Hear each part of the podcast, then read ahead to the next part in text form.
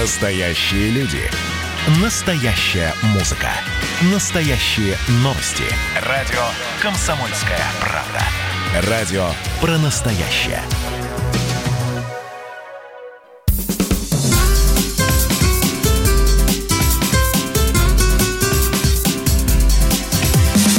Программа с непримиримой позицией. Вечерний Мордан. Всем здравствуйте! В эфире радио «Комсомольская правда». Я Сергей Мордан. Я сейчас музыку выключу, погодите. Да, спасибо. Дискотека у меня закончится. Здравствуйте, друзья. Дискотеку устраивает Мария Баченина. Добрый вечер, извините.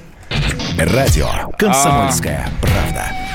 Главное событие по прошлой неделе, перешедшее все выходные, оно оставалось главным событием, и, в общем, как мы и прогнозировали, останется главным событием, я так думаю, что на ближайший месяц, это арест губернатора Хабаровского края Сергея Фургала.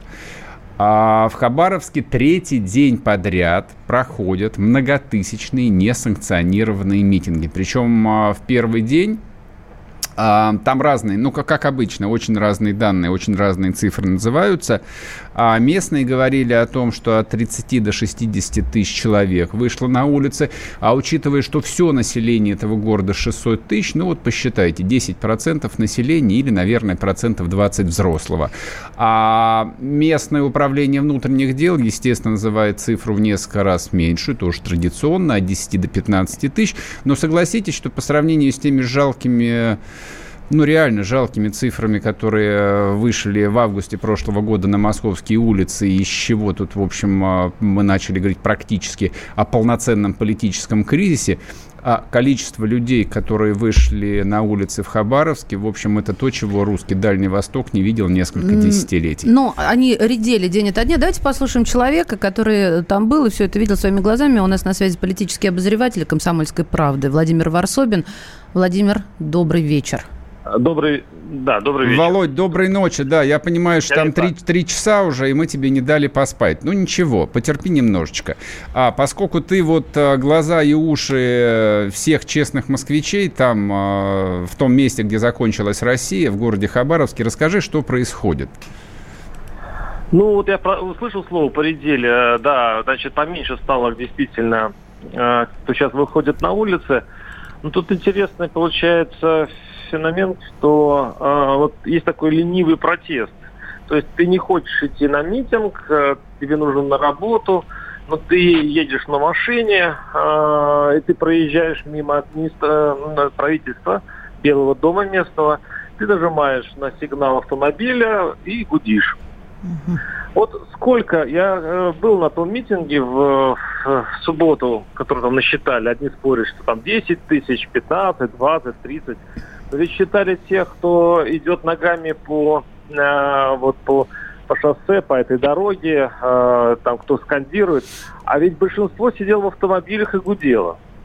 И вот этот гудящий э, автомобили, они на самом деле есть главный оплот э, вот, этого, вот этих всех митингов, потому что они показывают, что даже те люди, которые не хотят выходить на улицы, даже те люди, которые не хотят, вообще-то говоря, заниматься политикой, все скандировать там, а они вот им кнопочку нажать, и они уже граждане э, равнодушные. Ты как, вот, будто, ты как будто осуждаешь их за это. Не, у меня двойственное впечатление. С одной стороны, конечно, они ленивые, вот. И, а с другой стороны, это стабильность. То есть эти люди не готовы ни к чему радикальному, но, но немножечко нарушить административный кодекс, все-таки гудеть ни с того ни с сего, вроде бы гаишные правила запрещают, угу. они могут. Понятно. Скажи, пожалуйста, ну, я понимаю, что сегодня первый рабочий день, и, в общем, те, кто не работают, те отправились на работу, но вот а по твоим ощущениям, ты же общался там и с а, местными, ну, то, что называется, с простыми людьми, и с политиками. А будет ли продолжение какое-то, или все в течение недели сойдет на нет? А, здесь осложняет ситуацию то, что, по-моему, федеральный центр не знает, кого назначить губернатор. Что, вот, нет, нету а, людей, что ли? Пять человек из них выбирают, но кто эти люди? Я, я не нашла информации. Володь, может, у тебя а, есть? Тут в чем проблема? Мне кажется, что... То есть не то, что даже кажется. Я просто сегодня э, был э, такой подход к Трутневу. Это э, Полпред президента в Дальневосточном да, федеральном округе. Да, да, угу. уже, вот. И э, там, пообщавшись с чиновниками, ну, мне очень рассказали такую историю. А, э, федеральный центр настроен назначить временного губернатора, который м, будет выполнять свой административный долг до выборов, а потом уйдет. Это такой хакасский вариант. Ну, это, по-моему, какая-то ерунда это не то, что ерунда. Просто дойти дурака на такую должность э, расстрельную никто не хочет. То есть одно дело ты в Хакасии, это, а другое дело, когда ты приходишь в, там, в бунтующий Хабаров. А чем Хакасия отличается от Хабаровска, ну, помимо того, что он э, тихо бунтует? Ну, пока что, ну, по крайней мере, не жгут Хакасия ничего. маленькая, Хакасия не такая Э, в общем-то, напряженная, как э, Хабаровск, там ага. совершенно другой народ. Ну, по большому счету, очень сложный регион и так, Хабаровск, но и вот он осложнен такими вещами. И, э, с другой стороны, мне кажется, центр не очень доверяет местной элите, и э, логично, чтобы выбрать все-таки местного, чтобы не раздражать э, хабаровцев э, каким-то очередным варягам из Москвы. Угу. Вот. Но все-таки федеральный центр после всего того, что здесь произошло, вот он... и кроме того, надо понять, что в местном парламенте всего два единоросса. Смешно. Смешно. Mm-hmm. Прекрасно, это, прекрасно. Это, это серьезно усложняет ситуацию, потому что здесь народ не голосует за Единую Россию. То есть э, в федеральный центр, получается, нельзя даже назначить единоросса сюда. Два единоросса и те потенциальные предатели. Ну, а что по ЛДПР не назначено? Ну, что так? Слушайте, знаете, о, о, чем, о чем я думаю? Ну, я успею, наверное, так э, брос сделать риторически. А вот выхожу я митинговать, выхожу я на акцию протеста. А что мне в голове? Неужели это чем-то кончится? Неужели это смысл имеет, вот эта трата времени? Русский бунт, он всегда бессмысленный и беспощадный. Не зря вопрос. Мы сейчас сожжем усадьбу, выколем глаза барским лошадям, Подожди, а потом у... уже будем ждать солдат с расстрельной командой. Сказать, Самое удивительное, что э, спросить местных э, митингующих, а что вы хотите, это самый серьезный вопрос. Они не знают. То есть у них нет такого, э, что вы требуете. Но они же понимают, что э, их не, не, вы, не выпустят фургала из, из тюрьмы. Ну, конечно, Вот и я об этом. Спасибо вот, но, тебе. Да, но у них есть вот такое, такой антагонизм с Москвой. Они все-таки такую фигу хотят большую, чтобы москвичи запомнили. В общем Володь, все, Володь все, мы отключаемся. Все, спасибо тебе большое, досыпай спокойно. Все, пока. Программа с непримиримой позицией. Вечерний Мордан.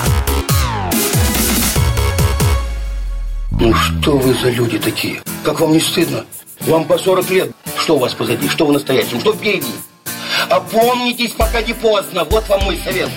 Ведущие нового утреннего шоу на радио «Комсомольская правда» уже совсем взрослые люди. Но ведут себя порой. Особенно, когда собираются все вместе. Они обсуждают, советуют и хулиганят в прямом эфире – с понедельника по пятницу. Начинайте день вместе с программой «Взрослые люди». Ведущие Тутта Ларсон, Валентин Алфимов. Стартуем в 8 утра по московскому времени.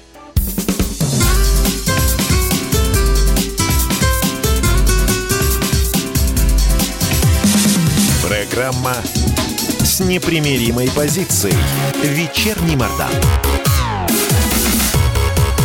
И снова здравствуйте в эфире радио «Комсомольская правда». Я Сергей Мордан. Я Мария Баченина. Добрый вечер. Продолжаем обсуждать хабаровские события. Будем обсуждать их, наверное, еще не одну неделю. А значит, а что на сегодняшний день? На сегодняшний день три дня подряд идут митинги. В первый день было очень много людей. Ну, соответственно, в воскресенье народ слегка запал-спал. Сегодня а, первый рабочий день а, народу, ну, я так понимаю, что на порядок меньше, но совершенно нет ни малейших оснований предполагать, что протест этот уйдет в песок, как, возможно, ну, многие надеются в Кремле. Честно говоря, меня во всей этой истории до глубины души просто поражает а, вот то, насколько спустя рукава готовится, ну, объективно, там, серьезное мероприятие.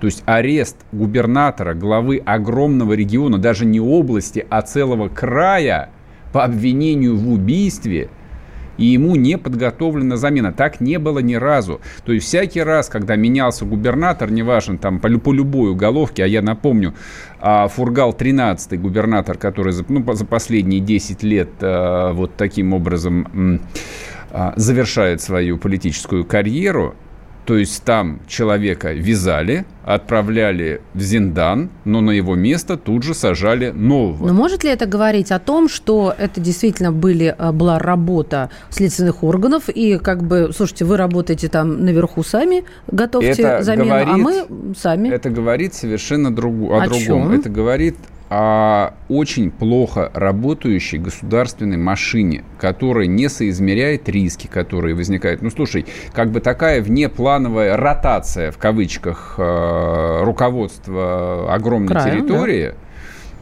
это, в общем, по-любому стресс. Это стресс для избирателей, это стресс для системы, это стресс абсолютно для всех государственных институтов, которые работают и там, и которые взаимодействуют с Москвой.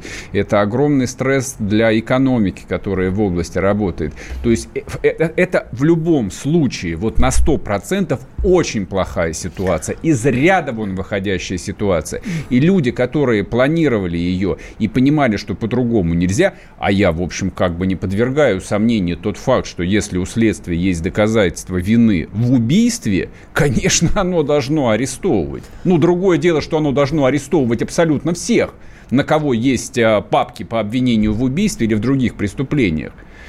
Но при всем при том, это же реш... на а, принятие решения у них было не 15 минут и не день, а, наверное, сильно больше. Было время, чтобы подготовиться.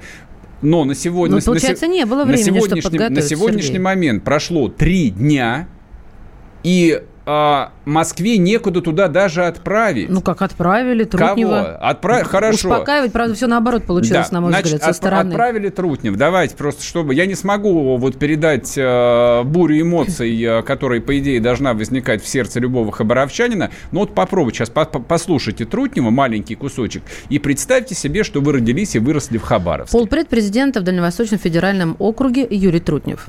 События достаточно достаточно нетривиальная, поэтому есть какая-то реакция. Сергей Иванович поддерживал и поддерживает большое количество людей. Если вы хотите знать мое мнение на эту тему, я его тоже скрывать не буду. Там периодически в э, прессе мелькают э, разговоры о том, что администрации президента не нравится Слушайте, тут Ладно, гораздо проще уже, сказать. Уже, уже ужасная запись, там гудит события, ветер. Подхвати меня, ты же да. мужской голос тут нужен. Так. События эти жесткие. Да, события жесткие, есть какая-то реакция, его многие поддерживают. Мое мнение, я его скрывать не буду. В прессе периодически мелькают разговоры, что администрации президента не нравится партийная принадлежность его. У него она может быть любая, работа в крае организована плохо. Это то, что говорит Полпред, который, по идее, должен был заниматься там ключевой территорией, а Хабаровский край ключевой для Дальнего Востока. Хорошо, как бы Владивосток и Хабаровск, они спорят за первенство.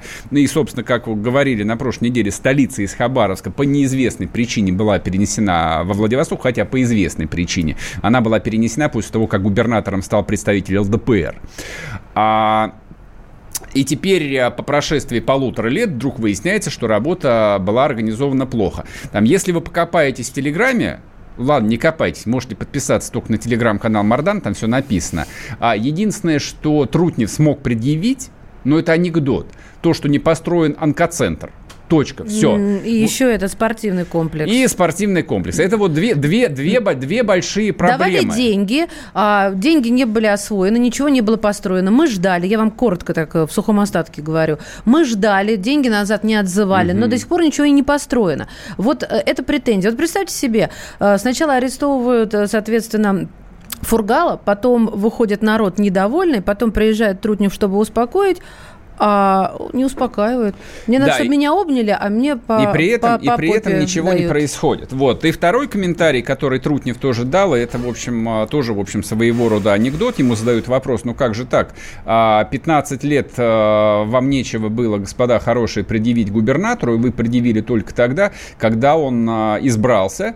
И, в общем, как бы вот вы на это не рассчитывали. На что целый полпред, на минуточку, чиновник первого ранга, человек Э, там докладывающий напрямую Путину, говорит, ну, э, вот э, он, когда стал руководителем, сразу стала поступать информация.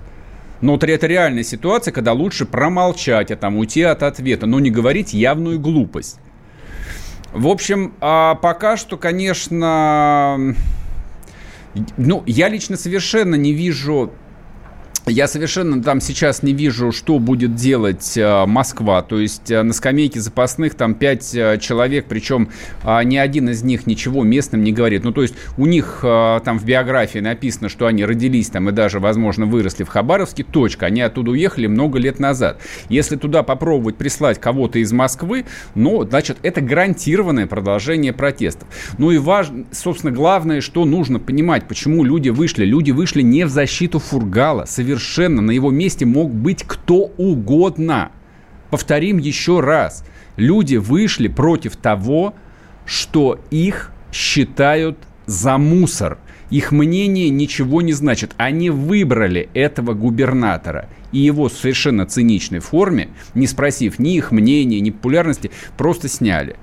И что, замена одного губернатора на другого, на другого что-то изменит? Нет, ничего она не изменит. Я просто напомню, бюджет э, всего Хабаровского края 115 миллиардов рублей.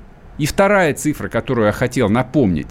Бюджет города Москвы только на благоустройство в 2019 году был 269 миллиардов. Более чем в два раза больше, чем весь бюджет Хабаровска. Бюль, там, билет э, Москва, Москва-Хабаровска обратно на самолет стоит в среднем 25 тысяч рублей. Это означает, что они оторваны от европейской России. Они чужие, и никому они здесь не нужны. И можно хоть каждый день там менять губернаторов, и ничего при этом не произойдет. Вернемся после перерыва, не уходите.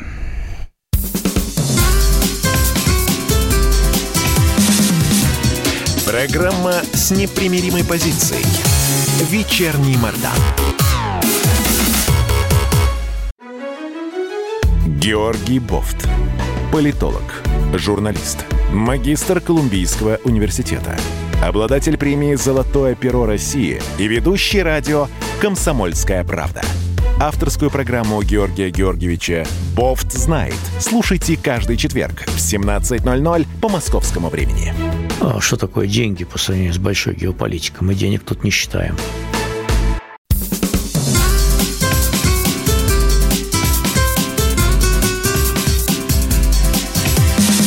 Программа с непримиримой позицией. Вечерний Мордан.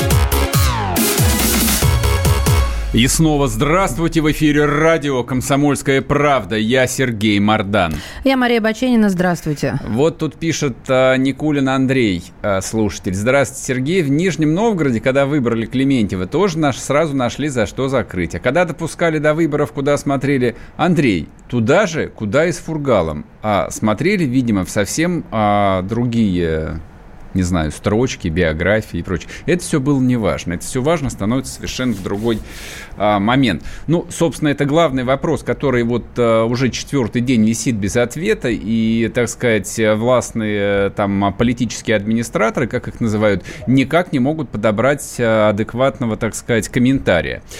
А у нас на связи Абаз Галямов, политолог и политтехнолог. Давайте поговорим с ним о том, что происходит в Хабаровске и чем это грозит всему российскому Зауралью.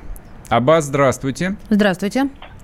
Здравствуйте. Скажите, пожалуйста, вот в телеграм-каналах все выходные э, говорили о том, что возникает новый пояс нестабильности – в куда входит Якутия, Хабаровск, Приморье, Владивосток и прочие, прочие, прочие. В общем, типа это вот э, новая угроза для, так сказать, э, стабильности Российской Федерации. Как вы смотрите на это упражнение? Есть такая угроза или так, небольшая, просто небольшой тремор в организме? Нет, э, проблема растущих протестных настроений есть но она не локализуется там в каком-то конкретном одном географическом месте. Хотя, конечно, Дальний Восток – это регион особый, с, со своим менталитетом, с, знаете, с таким ощущением, э, Москва нам должна, да, мы, так сказать, для России вот это удерживаем, вот это пространство, да, и поэтому, ну, там, к нам надо относиться с, особ, с особым отношением, ну, надо как-то особо бережно относиться, то есть Москва там должна нас задабривать. То есть такое ощущение на Дальнем Востоке есть, конечно, вот. Но в целом я против того, чтобы вот заниматься излишней локализацией. А, подобные события могут вспыхнуть а, где угодно. Завтра это может на Западе окажется или совсем в центре. То есть протестные настроения в целом растут. А, люди недовольны, уровень жизни падает уже на протяжении долгих лет. Исчезло ощущение а... радостных перспектив, которое было в 2014-2015 годах после присоединения Крыма. Аббас, а если, пропал, да? если падает уровень жизни, за что же они вышли-то, за что же они фургал-то любят? Зачем вышли-то на улице, если падает нет, ну, уровень смотри, жизни? Ну, нет, ну, смотрите, ну, есть э, реальная причина, есть формальный повод. Это разные вещи, их надо уметь отличать друг от друга, в политике это особенно важно. Так вот, э, в данном случае в основе лежит, конечно, просто ощущение того, что, ну, живем плохо, да, а, здесь и материальная составляющая есть, и есть э, кризис идеологический некий, да, то есть Э, ощущение а, застоя есть, да, люди хотят обновления какого-то, новых лозунгов, новых идей там, да, и все это вместе в совокупности а, рождает какое-то глухое такое ощущение недовольства. И вот э, в 2018 году, а, два года назад, после пенсионной реформы, люди в Хабаровске проголосовали против кремлевского кандидата, проголосовали за Фургала. И Фургал для них стал политическим символом. Вот это очень важно понимать. Он стал символом их их свободы, их а, способности, так сказать, встать и сказать громкое нет. Там, Того, властям, что да? они могут, их, так сказать, сбросить московское ермо. Да, да, да, да. Их субъектности вообще. То есть мы политически субъектны, мы способны на собственные действия, да. И вот и, и, и когда Фургала арестовали, они это восприняли а, как, э, ну, как плевок в душу, наверное, где-то. То есть очень сильный эмоциональный взрыв произошел. То есть нельзя с символами так обходиться, понимаете? А, символы требуют уважения. Аббас, надо обращаться. Аббас, скажите... Это недоучел. Я да. понял. Скажите, пожалуйста, ну вот э, для меня необъяснимый парадокс. Э, вот э, Кремль вполне, допустим, там понимает особую роль Кадырова в Чечне, и понимает, что вот при всем при том, что он там регулярно каждый день вот публично присягает на верность России, Путину, а, но при этом он самостоятельный политик, и все это понимают и отдают ему должное. Почему вот та же самая модель не работает и не, и не сработала с тем же Дальним Востоком? Почему а, там вот а, понимание того, что дальневосточный менталитет а, несколько отличается от московского, вот эта вот простая, казалось бы, мысль не приходит в голову администраторам на Старой площади? Ну, знаете, как говорят, пока гром не грянет, мужик не перекрестится. Ведь а понимание особого статуса Чечни, оно пришло в Кремль тоже не просто так. На это потребовались годы войны и десятки тысяч убитых. Ну, вот. Только после этого Кремль понял, что с Чечней надо как-то осторожно. После этого вот э, происшествия в Хабаровске Кремль поймет, что с Дальним Востоком тоже надо поаккуратнее. Вот так, собственно говоря, политическая практика и формируется. Скажите, пожалуйста. Это предсказать трудно. Скажите, пожалуйста, вот это волнение на Амурском э, этом газовом заводе, где 300 рабочих не получали зарплату и просто устроили погром, ну, по крайней мере, журналисты это так формулируют, это можно рассматривать э, вот как некий элемент э, одних и тех же событий? Или вещи эти не очень связаны? Ну, их разделяют там тысячи километров. Да, формально, конечно, это абсолютно разные вещи, но я вам скажу, что а люди, исследовавшие феномен революции, вообще, ну, за, политология и российской, на самом деле, там изучают его на протяжении десятилетий, столетий уже, да, огромное количество трудов написано. И так вот, э, люди, исследовавшие феномен э, революции, всегда отмечают э, вот э, феномен, когда, э, ну, то, что можно назвать э, заразой, да, э, заразностью, когда перекидывается из одного региона в другой, то есть э, из одной страны в другую. Э, то есть люди смотрят, если соседи смогли, а мы что, хуже, что ли? Давайте и мы сможем. Вот. Поэтому волны, э, э, вот эти волн, э, демократизация всегда, например, идет волнами. То есть авторитарные режимы всегда, всегда рушатся волнами. Да? Вот история знает три волны демократизации в мире, например, первую, вторую, третью. И, э, значит, в данном случае я тоже усматриваю феномен копирования. То есть а, на Амуре посмотрели, что у соседей творятся, и говорят, ну и мы тоже не хуже. Вот. Сейчас вполне возможно то же самое пойдет по многим другим регионам.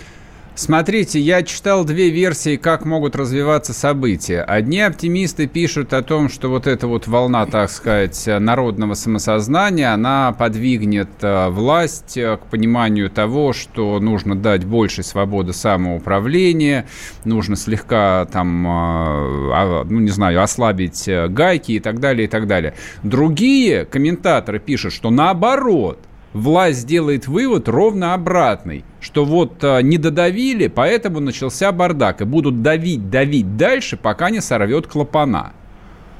Вам какая Знаете, концепция а, кажется более достоверной? Знаете, как э, говорят, в Кремле много башен, там не одна башня. Вот, во власть, власть она не монолитна, в ней много центров принятия решений, много людей с разными идеологиями. Есть во власти сторонники как первой концепции, о которой вы сказали, есть сторонники ястребы так называемые, сторонники противоположной концепции, что надо закручивать гайки, они понимают только силу.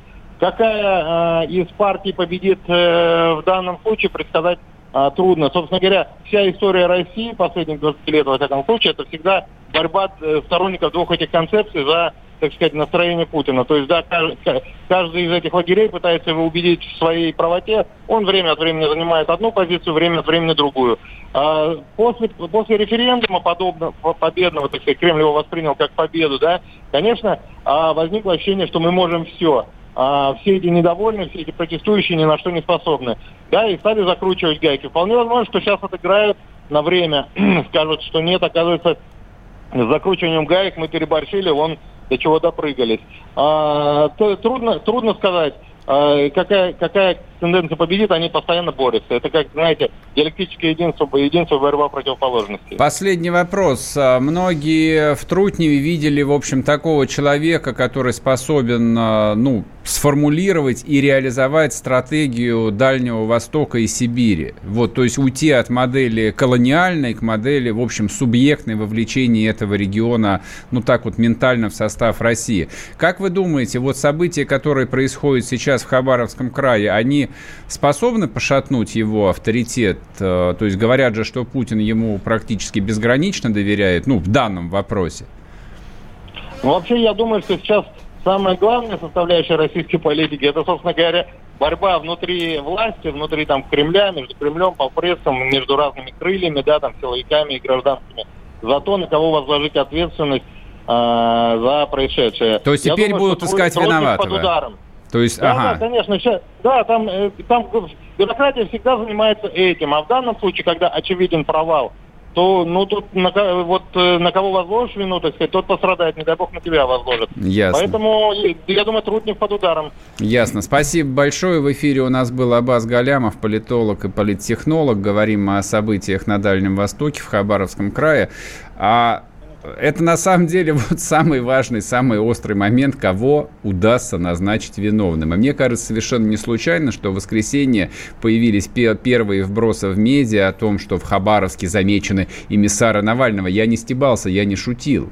Действительно, я просто обратил внимание там на такой массированный вброс о том, что Навальный, пытается возглавить процессы. Вообще Навальный а, в современной российской политической культуре это такой универсальный А, громоотвод, на которого можно списать все это универсальное объясни, объяснение всех проблем, которые существуют в социальной и общественной жизни. Даже не знаю, можно ли его назвать э, гапоном, мне кажется, слишком много чести. Но вообще, он очень полезный элемент системы. Поэтому, если послезавтра скажут, там, или вообще его задержат по обвинению в организации беспорядков, беспорядков я лично этому совершенно не удивлюсь. Вернемся после перерыва. Не уходите.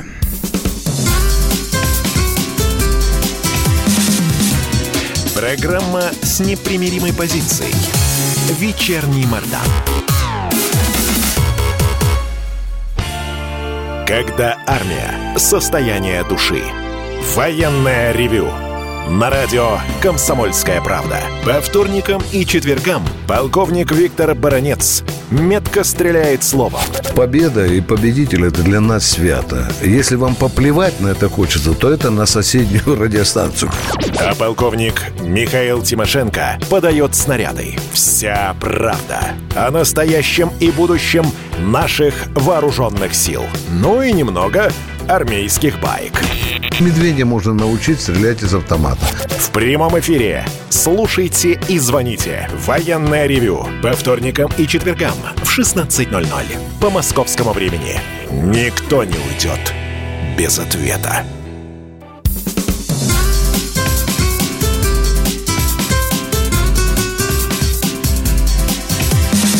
Программа с непримиримой позицией. Вечерний Мордан.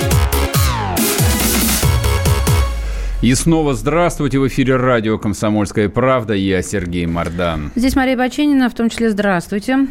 Смотрите, просто чтобы закрыть э, эту хабаровскую тему, вот я в, телег, в Телеграме, в Телеграм-канал Мардан э, репостнул новость, она болтается довольно давно, почитайте, посмотрите. То, что в Хабаровске, это, в общем, такая довольно традиционная история, хотя с особенностями. В Азове не стихают волнения, связанные с резонансным арестом главы города Владимира Рощупкина. Более тысяч жителей города подписали обращение на имя президента России с просьбой о прекращении сфабрикованного местным прокурором Асланом Джиоевым уголовного дела. Ну, это же прекрасно, слушай. Ладно, поговорим еще немножко о политике, теперь о московской. Она охватывает, конечно, совсем не такое количество людей, как э, в Хабаровске. Речь идет об аресте, точнее, уже при, о предъявлении официального обвинения бывшему журналисту коммерсанта ведомостей Ивану Сафронову. Сегодня ему официально предъявили статью что, измену Родине? Государственная измена. А, да, да, не-не, родины нету, поэтому государственная Раньше он измена. проходил подозреваемым, а сегодня вот ему предъявили. Адвокаты заявили, что он своей вины не признает, и что в деле нет совершенно никакой информации, которая говорила бы о том, что он получал да, деньги да, от да, чешской разведки, в э, сотрудничестве с которой его обвиняют.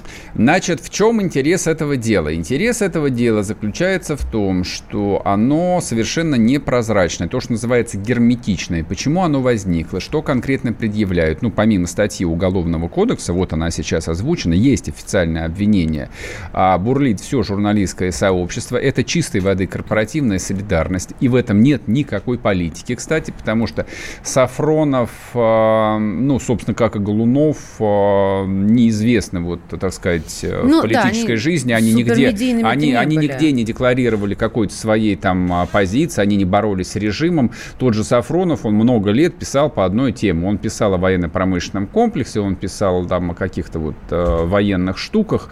Ну, такая тема, и, там интересная довольно небольшому количеству людей, но в профессиональной среде он был известен. Но а ровно год назад он в составе а, всего отдела политики газеты «Коммерсант» был уволен из газеты. И случилось это после того, когда вышла статья, значит, э, которая сообщала, что вместо, вместо, место Валентина Матвиенко в Совете Федерации должен занять э, Сергей Нарышкин. Вот. Я уж не знаю, что в этой истории было страшного, но верно. Но, видимо, что-то страшное да, было. Но, да, но, видимо, это, в общем, была такая крайне болезненная утечка, которая разрушила да, довольно, довольно далеко идущие конструкции. А... Поэтому, в общем, да, целая группа журналистов была просто выгнана на мороз, и да в том числе ушел и Сафронов. Она может быть совершенно не болезненная утечка, а просто кипиш навели от страха, и всех э, метлой погнали. Ну, соответственно, Я это вот, видел много а, раз. там единственная версия, которая, ну, более-менее всерьез обсуждается сейчас, а, это то, что арест а, Сафронова – это персональная месть а, Сергея Нарышкина, который, если я не ошибаюсь, сейчас возглавляет службу внешней разведки. Угу. Вот. Ничего не утверждаю, как бы это вот то, что болтается на разных пабликах, там, пабликах и медиаресурсах. Вот. Все было бы ничего, если бы не знаю, там ФСБ или СВР, которые тоже задействованы в этом процессе, ну, дали хотя бы немножко больше информации, на что общественность, ну, на мой взгляд, вполне вправе себе рассчитывать, потому что, хорошо, в первый день невозможно, второй день невозможно, но сегодня-то уже там можно что-нибудь показать, и вместо этого а, единственное, вот я даже не знаю, это в виде официального комментария, либо это санкционированная утечка, сообщено, что Сафронов был, ну, вы знаете, завербован чешской спецслужбой и с использовал криптографическую программу. Это бесплатная криптографическая программа, которую можно скачать Вера в интернете. Крипт. Да, Вера Крипт. Но ну, по- говорят... пока что это, в общем, смешно, хотя это вообще не смешно. В... Да, это не смешно, потому что на кону жизнь человека. А, подробности по делу распространяться не собираются. А, раскрывать это дело не буду, потому что есть секретные сведения, и все заседания будут проходить в закрытом режиме. И, конечно, журналист, который устраивает одиночный пикет, там до 18 человек было уже задержано, э, говорят в первую очередь о том и просят о том, чтобы дело сделали прозрачным, иначе э, вот вера в органы как-то рушится прямо на глазах, как песочный замок, если можно так сказать. Слушай, на самом деле никакой веры в органы не существует. Тут уж не надо, по крайней мере, нам себя обманывать. И дело совершенно не в каком там, не в мифическом 37-м годе. Этот э, совершенно идиотский жупел, с которым э, таскались в конце 80-х. А репутация органов, э, ну, в, том числе и чекистов, она, в общем, подорвана 30 годами постсоветской власти.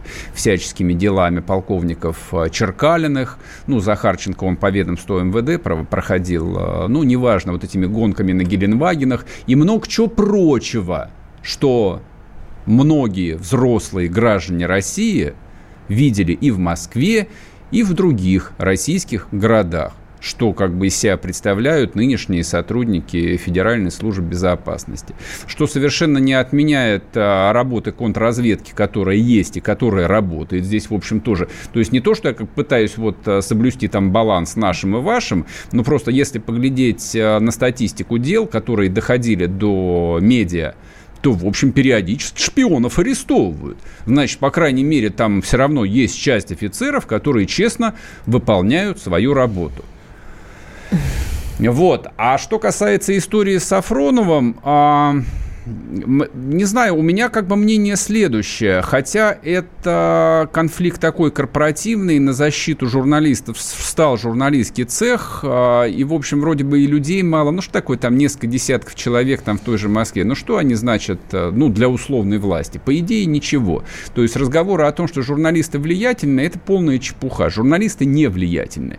То есть гораздо влиятельнее всех абсолютно московских журналистов без исключения, работающих за зарплату, зарплату в разных там масс-медиа, включая нас, включая нас. Допустим, там один э, Юрий Дудь вот, который одним выпуском собирает там 15 миллионов просмотров, согласна... да, является безусловным лидером общественного мнения для возрастной группы от 16 вот и, это ключевой и, момент для возрастной и группы. до 40 лет. А, Сергей. И до 40 Самыми лет. влиятельными есть те, у кого есть а, телеэфир. Ничего подобного. И которые, это миф. собственно, это, ангажированы. Ну, почему это, это миф? Это все давным-давно в прошлом. Можно себя продолжать убеждать в том, что телек управляет сознанием. Это неправда. Сознанием последние ну, 3-4 года управляют социальные сети. И кто рулит социальными сетьми, тот и управляет массовым сознанием. Тогда Собчак Это управляет, Бузова и, Собч... и Собчак сознанием. в том числе. Конечно. И для того, чтобы там вот не бросать лозунги и на пальцах не объяснять, что это так, а не по-другому,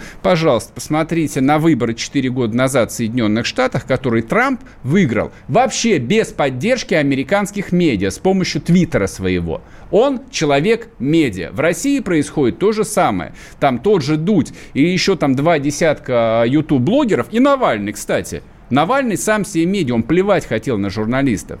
Но то, что хотя бы одна профессиональная конгрегация впрягается своего, это уже хорошо. Вернемся после перерыва.